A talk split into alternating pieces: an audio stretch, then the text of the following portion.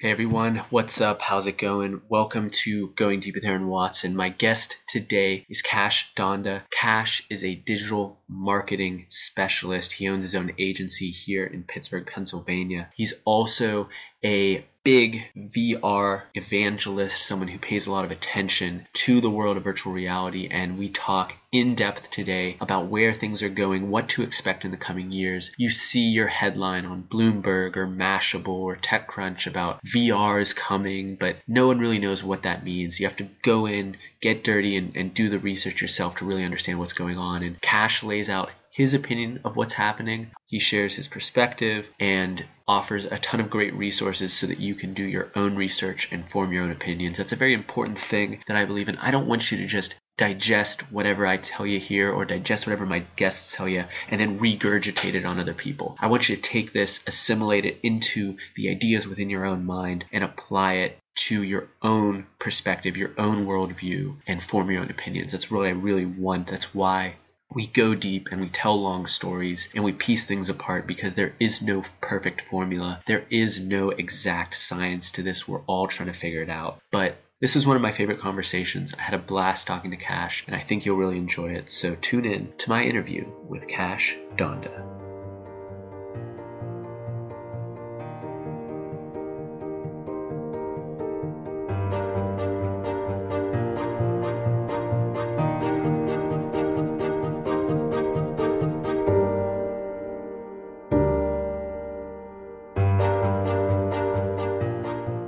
So, Kash, thank you so much for coming on the show, man. I really appreciate it. Hey, thanks for having me. Super excited to be here. super excited myself to be popping the live interview podcast interview cherry, so to speak. I apologize, apologize for letting the uh, the shades up on people, but uh, this is your first podcast interview, which I'm honored to be the host of. And I really want to start off by just giving you an opportunity to talk a little bit about your main project right now, which is Ezra Digital, your digital marketing agency that you started in late 2014. Tell the audience a little bit about what you do there and where the inspiration to start your own marketing agency came from. Yeah, so like you said, Ezra Digital is a digital marketing agency. Uh, we primarily work with startups and small businesses to help them generate more revenue using the web. Uh, mostly we work with B2B companies, you know, businesses selling to other businesses to help them get more leads, close more sales, all that kind of stuff. And then from a service perspective, that includes a lot of digital strategy, web design, paid advertising on Facebook and Google and all the rest, email marketing, SEO, and so on. Uh, it started about three years ago. Uh, after I got out of college, I knew I wanted to be an entrepreneur. I'd started a few businesses prior to Ezra Digital, but you know, after I got out of college, I didn't really know exactly which industry I wanted to go into. So I wanted to start a business which would allow me to get exposure to a variety of industries, uh, so that I could kind of find out firsthand what really ignites my passions and what doesn't. And so I thought an agency would be really perfect for that. It also allowed me to, you know, flex some of these creative muscles that I really enjoy using as well as the kind of business strategy that I think comes pretty naturally to me. And Pittsburgh is definitely a place where you can find startups to work with. There's a, a, burgeoning startup ecosystem here. Tell me a little bit about the challenges that you see these startups facing, because a lot, in a lot of cases, they don't really have the brand equity of some of these bigger companies where you know the name and you automatically associate it with something. They're really trying to just break out and get heard and get noticed. So the advice I would give to a lot of our technical startup founder clients is to think from a position of empathy in the shoes of your potential client, right? What are the actual problems that they're having that you're solving as opposed to what are the cool things your product can do? A lot of the time it comes down to simple positioning and messaging and copywriting and really writing first by describing the problem and then talking about how you are the actual solution instead of saying like hey we build xyz software that does xyz you know your website your marketing materials should really be focused around hey isn't it terrible when you have xyz problem? Uh, and then you can kind of fill in how your solution can help uh, towards the end. So i think that's the first kind of mistake that i see a lot of startup founders doing focusing too much on product and not enough on the problem that they're actually solving a lot of the businesses that we've had on recently have kind of been in this service industry space. And one of the, my favorite things to ask entrepreneurs and companies in this area is how they got their first couple clients. Because I think for a lot of people out there who are maybe in that entrepreneur phase or in the planning phase, that just feels like such an enormous chasm to cross to get from, all right, I have this idea, I think I could provide this service, to someone is giving me money on a regular basis to do this job. Walk us through your experience finding your first couple clients. Yeah, so you know, I I think most successful entrepreneurs have a good bit of luck at the beginning, uh, and that's kind of where I was. I just so happened to have random people in my life who needed these kind of digital marketing services. Uh, you know, so for example, my my hairstylist was my first ever client. She was starting her own salon. I'd been going to her for like two or three years, and so it just happened to kind of work out well like that. Beyond those kind of people within my own network, I think the key is really to do a lot of spec work, to do a lot of free work, uh, not necessarily to build a full project, but to do parts of it. So, for example, you know, when I started, we were really focusing on web design uh, primarily. And in order to kind of show the value that we would be able to deliver, we would do these website teardown videos where for 10 or 15 or 20 minutes, I would record myself talking about a potential client's website and explaining in really super clear detail exactly what I think should be changed, exactly what's working and what's not. And that allows somebody to basically take a test drive with you to see how you think and what you actually might be able to do. You know, that was incredibly time consuming. I spent hundreds of hours probably making those kinds of videos for people that didn't even email me back. Uh, but I think that's really what you have to do at the beginning is put the legwork in, do spec work where possible, give people kind of this free trial way of experiencing your service. And then after you get a few clients, uh, once you build a portfolio, it obviously becomes a little bit easier. I found in my own business that once we got to around 15, you know, really satisfied clients, that referral flywheel just kind of kept on going. And we're now at the point where, you know, I'd say 90% of our business plus just comes in from old referrals. So, you know, it might feel painful at the beginning to do the spec work for free and it might feel like a waste of time, but it ends up, I think, paying pretty high dividends. Absolutely, and that long-term view and understanding the long-term value of that effort that you're putting in is is so crucial to getting through that initial startup phase. Uh, I'm curious about uh, some of these people that you've started to work with. If there's any sort of difference between what they hire you to do or what their primary concern is when they bring you in. And if you ever have to maybe change that or reprioritize what you want them to focus on over the course of your working relationship. Because in an agency model, this is an existing relationship. This isn't a transaction where you come in and then you're out and there's never another interaction. It's usually an ongoing relationship, correct? Correct, yeah. I think, you know, especially in the web field, and again, we started mostly with web design, the biggest challenge was kind of getting companies and clients to understand what the possibilities even were. You know, so a lot of people would come and say, "Hey, we need a new website. Ours looks old." Uh, and the key as an agency owner or as anyone who's doing consulting is to really unpack the the pains at the bottom of it. So a lot of the work was invested in figuring out, okay, you need a new website, but why do you need a new website? What is this actually going to do for your business? What is the concrete ROI that we're going to be able to deliver? helping clients, I think, identify their pains in more explicit detail is what opened up the avenue to build these recurring contracts where we could do useful services over and over and over again from month to month. So I think you know needs do evolve, but usually the, the kind of core pains that people want to fix stay relatively constant until you know they're solved. The trouble is just figuring out what those are in the first place because oftentimes the clients don't know themselves.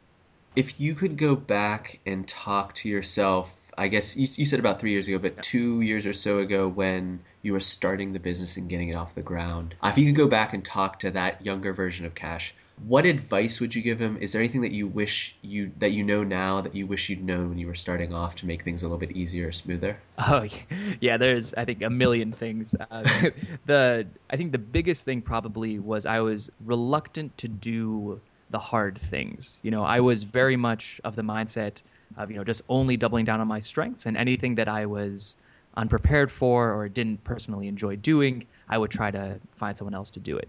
Uh, and I think there's certainly places when you want to double down on your strengths. But concretely, what happened was when I started the business, I was really not interested in sales and lead generation. I found it all to be kind of icky. I didn't really know how to do it. I felt kind of vulnerable on the phone, things like that. Uh, so what I did was I hired a few of my friends to act as salesmen while I would do all the technical work, and that turned out to be, you know, a, a terrible decision. Uh, for one thing, I isolated myself from my potential clients, so I wasn't actually able to get the exposure I needed to develop services that would actually fix their real problems.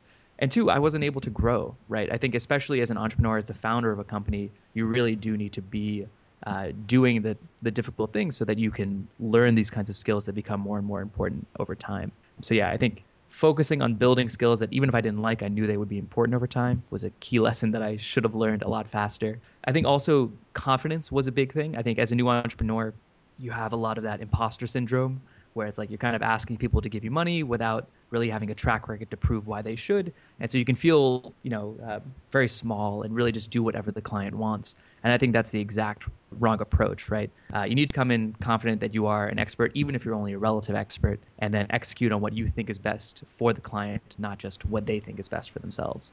I think those are two major lessons that I, I could have learned a lot uh, earlier, but it took me a, a, good deal of time to pick up.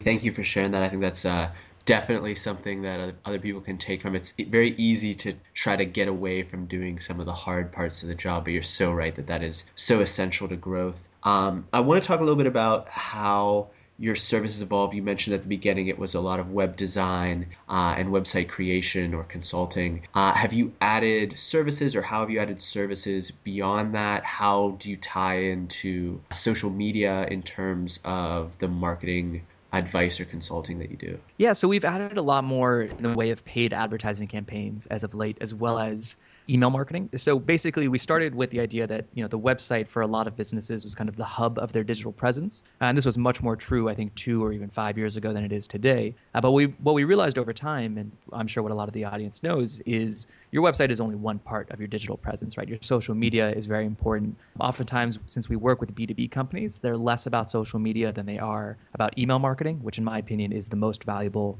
digital marketing channel there is. It's a really an owned audience. Uh, so we've moved to work in these other areas where we can, again, solve these same key problems for these clients, you know, mostly around how do you find more leads? Once you have a lead, how do you move them down the funnel? And how do you keep them active? And moving into these new services, you know, it's, it's challenging. It's a new set of skills that you have to learn, new hires that have to be made. And, you know, increasingly more and more of the work that's being done is not being done by me or even by the person directly under me. So it can be a little bit scary at times to grow like that, but I think it's been tremendously valuable for the business overall. Yeah, and and among the multitude of additional services that you can offer and always having to be a hand on the pulse of the new trends as they arise. I, I know that virtual reality is one that you are pretty passionate about, and I've put a lot of time into learning yourself. Uh, it's it's really one of the hottest tech trends out there right now. There's Oculus and Google and Samsung all showing off different products, and I'm just curious as someone who who plays in this digital space and is helping brands kind of figure out these new technologies and platforms as they come out. How close do you think a technology like virtual reality is to being relevant in the mainstream?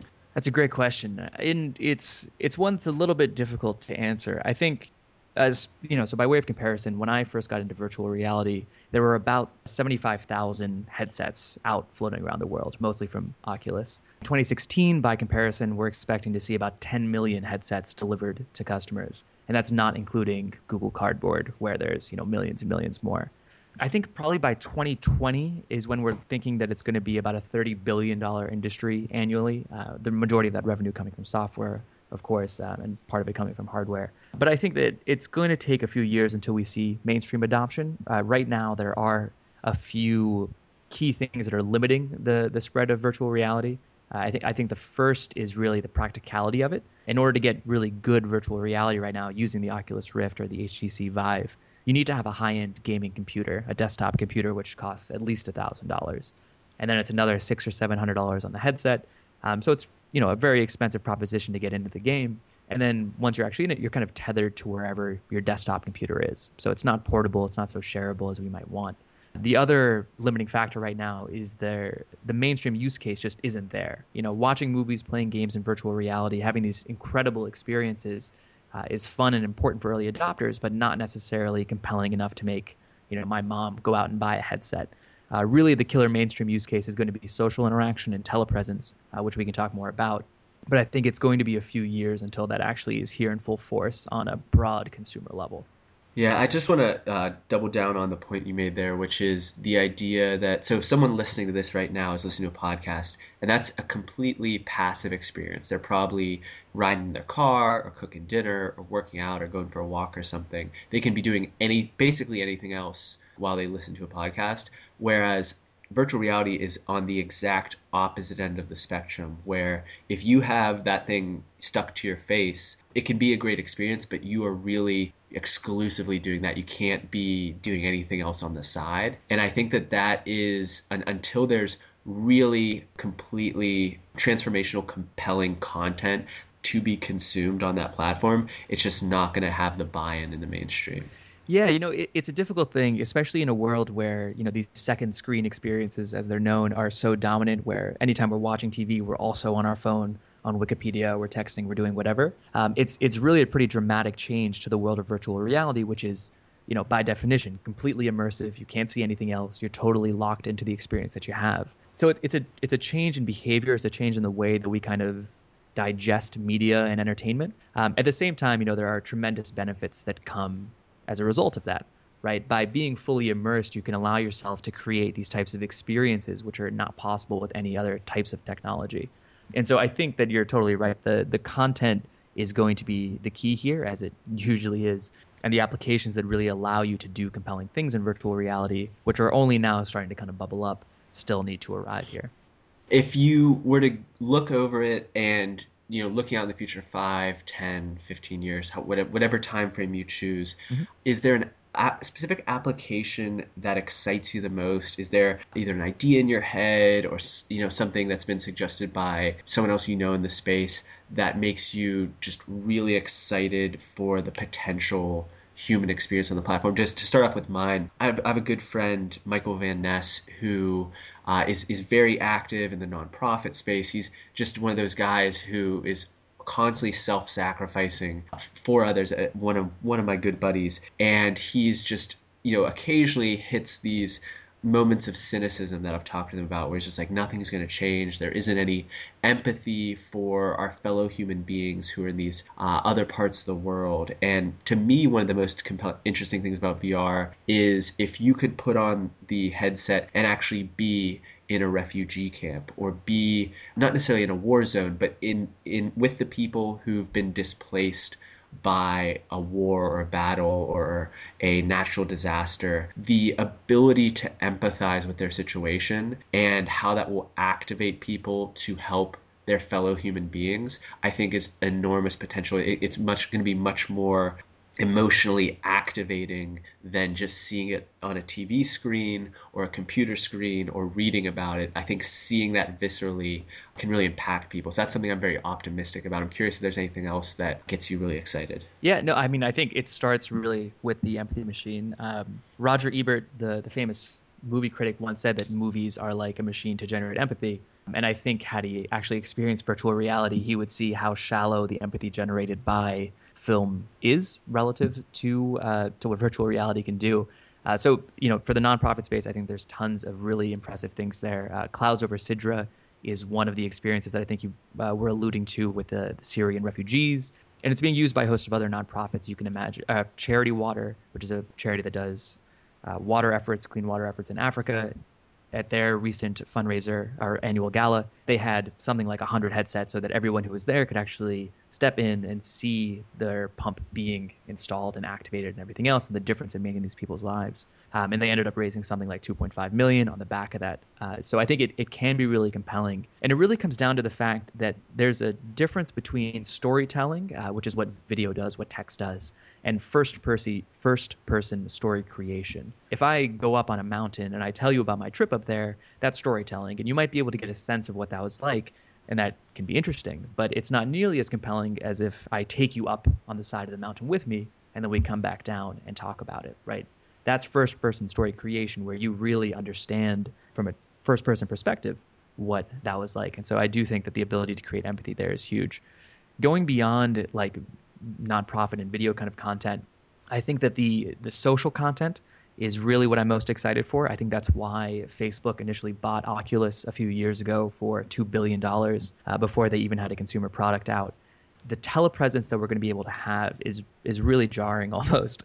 I first had a social experience maybe two years ago where I went into a virtual reality theater. We were watching a movie, and some random, apparently a kid from Japan, entered the room, and we were there. You know, uh, there's head tracking, so you can move your head around and do kind of basic expressiveness that way, and then we were able to talk to each other. And it was really a surreal experience, feeling like you were actually kind of there with somebody, uh, not as if it was real life, of course, but there's certainly something very real about the social interaction. I think that's what I'm most excited about. You know, Oculus just opened up a lab in Pittsburgh to further research these avatars and how they can make them as close to real life interaction as possible. And I think that intimacy that virtual reality offers is really compelling from a personal standpoint, right? Being able to hang out with my grandparents and you know play cards or play ping pong or go travel the world in virtual reality is amazing, as well as for businesses, right? I think you know, I think we can all agree that video chat meetings are not great, right? They're nowhere near as effective as in-person meetings are. But I think virtual reality in the business context offers an opportunity to have productive, intimate meetings which feel as good as in-person meetings.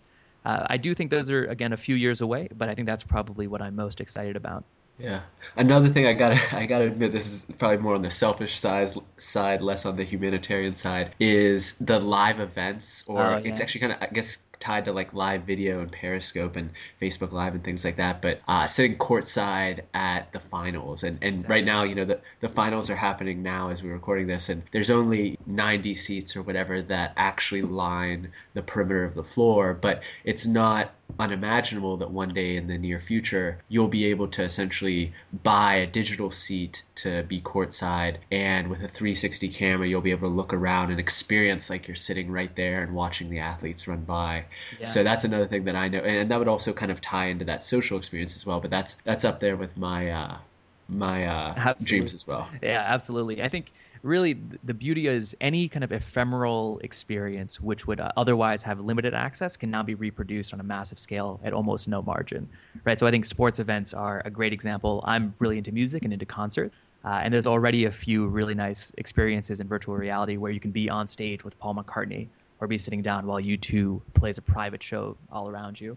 Things like that I think are going to be super exciting. There's actually one application that's in development right now uh, in Europe, so it's mostly based on European football or soccer, where uh, you're standing in a stadium, you have a view of the entire game from a box perspective, but then you can actually jump from perspective to perspective throughout the game, right? So you can actually follow the ball. If there's an offensive attack, you can switch the perspective of the goalkeeper um, and really enable viewing experiences that you can never have in real life, right? In real life, you're limited to that front row seat and that's it. Uh, but in virtual reality, you can jump around seamlessly and get all, all the best perspectives uh, really with the click of a button. So it's pretty tremendous, I think. Yeah, I uh, have heard some rumblings. I, I play in the American Ultimate Disc League, semi-professional Ultimate Frisbee, and there's some rumblings that we've got a similar technology uh, and plan in the works for the next couple years for that league. And being able to track each player and what they're doing over the course of a game is uh, is pretty exciting. Would really kind of change the viewer experience online it's very clear, Kash, that this is uh, something you're very interested in. You have a passion for learning about. I'm curious if there's any resources that you could direct the audience to if you know this conversation or other conversations have kind of piqued their interest,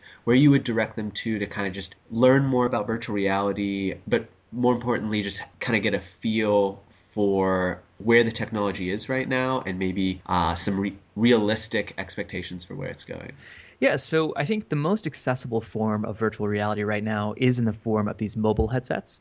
Uh, like Google Cardboard or the Samsung Gear VR. And basically, what's happening there is that your phone is actually the engine behind the virtual reality. It's doing all the work that the desktop computer would otherwise be doing the thing about virtual reality is it really is important to experience it in order to believe it. You know, like you have to see it for yourself. Just thinking about it or seeing a 360 video on a 2D screen is never going to be enough, right? It's it's the difference between looking through a window and then being on the other side of that window outside, able to walk around and all that. So if you are interested in virtual reality, I would highly recommend at the very least getting a Google Cardboard. They sell for something like $15. The designs are free online if you're pretty handy and then almost any phone can slip into there. Uh, as far as resources that can kind of start you off, I think the New York Times has a virtual reality app where they're doing very interesting journalism. So if you are interested in these kind of humanitarian causes and things like that, um, or news reporting, that's a great place to start. Beyond that, there's places online where you can find other experiences. Uh, the subreddit is really good. Uh, so it's reddit.com slash r slash Oculus is the, the main subreddit. A lot of the new experiences come up there, and that's a really exciting thing to do. YouTube is a great place to see people play through games. Twitch is also quite good to see a lot of live video game streaming. And then I think there's always value in reading some of the really smart tech writers who are kind of envisioning and thinking about where this is going to go. Ben Thompson is one of the writers. He does a blog called Stratechery that I would highly recommend. It's not exclusively about virtual reality, but he does talk about it from time to time. Uh, Benedict Evans is another guy. He works for Ander- Andreessen Horowitz, uh, and he does some writing on virtual reality, which is really compelling as well. But yeah, I would really encourage anybody to go out and try it. Try it out. If you listen to this and you're interested, I mean, I have the Oculus Rift here with me. I'm happy to give demos, so feel free to shoot me an email and we can try and set something up. Cool. Well, I'll probably be taking you up on that sometime here in the near future. Uh, but you've given a ton of resources here that uh, the audience is definitely going to be able to use in the show notes going deep with aaron.com slash podcast and i have to say that ben thompson at stratechery might be my favorite blog on the internet. His writing is so good. I just read uh, his analysis of uh, future podcasting, but also the Microsoft uh, acquisition of LinkedIn and what they're doing there, and it's just consistently fantastic writing. Oh yeah, I got to check that one out. His his worldview and his ability to frame things in a really consistent and easy to digest way, I think, is just unparalleled. He's got tremendous vision. Yeah, I think he wrote a follow-up piece to. Uh, I, I mentioned this one uh, in the past, but the next big thing will look like a toy post that was basically called Snapchat before it even happened.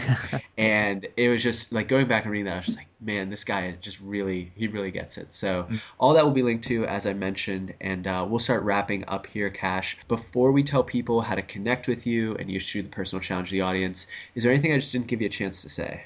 Uh, no, I think we, we covered most of it. Uh, I think the last thing is really to just I guess on the virtual reality point, I would want to stress how big of a deal I think this is. You know, it's pretty easy to see it like a 3D television or things like that. Uh, it's kind of gimmicky fads that don't add a lot to the experience of enjoying content or anything like that. Um, and I could not disagree more. I think that virtual reality is truly the next great medium, right? We're living in a time where uh, mobile is the dominant medium. A few years ago, it was the web, and before that, it was video and radio and everything else. But virtual reality is, I think, the next great medium. It's going to offer entirely new possibilities for human beings to connect with each other, to understand each other, uh, to be intimate with each other, as well as for entrepreneurs who are willing to take some risks. Uh, there's entirely new business models that no one ever could have uh, imagined in years past that are now at your fingertips. Um, and so the best way to get started is to just jump into it. So if you have any interest, I would say download Unreal Engine, download Unity. These are gaming engines which allow you to design virtual reality experiences and just start playing around. Fantastic. That's a, a ton of great information. I'm sure the audience will hopefully take you up on that offer, Kash. If they want to follow you, learn more about you, and follow the, the things that you're up to, what are the digital coordinates that we can direct them to? So uh, the business is Ezra Digital. You can go to ezradigital.com and see a little bit more about what we're about there. You can follow me personally. I'm not super active on social media, not nearly as active as I should be as a guy who works in marketing. But I do have a personal site, kashdhanda.com. I send out a newsletter every other week, and I sometimes write blog posts. Uh, and if you want to connect, that's a great place to find me.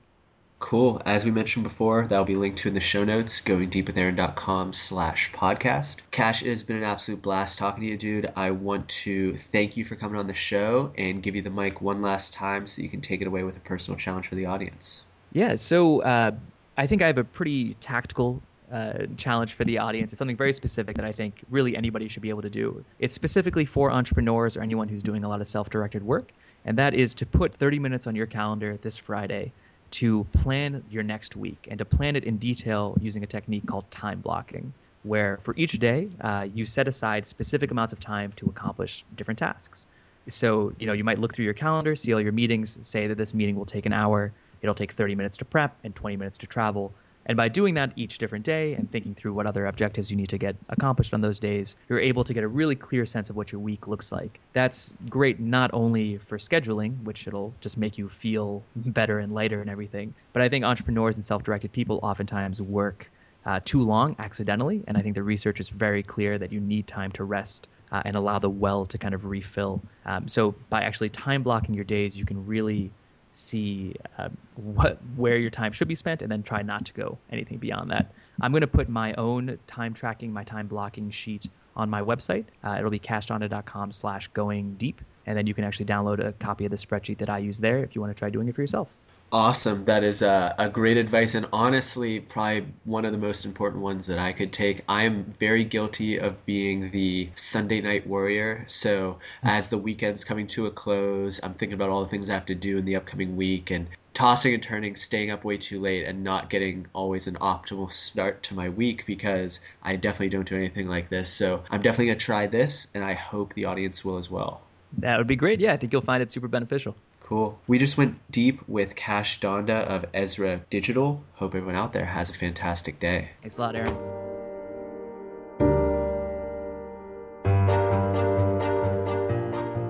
Hey everyone, hope you enjoyed today's episode. Make sure that you hit subscribe if you haven't already done so. Stitcher, iTunes, Overcast, wherever you're listening to this. Hit subscribe so you don't miss another episode of the show. Go back and check out some of our most popular episodes, like episode 71 with Bob Seawright, episode 107 with Mayor Bill Peduto. We've got a ton of great ones in the catalog that you need to check out, and a ton coming down the pipe as well that you're going to enjoy. You're going to want to be tuned in, and I will look forward to seeing you next time. Take care.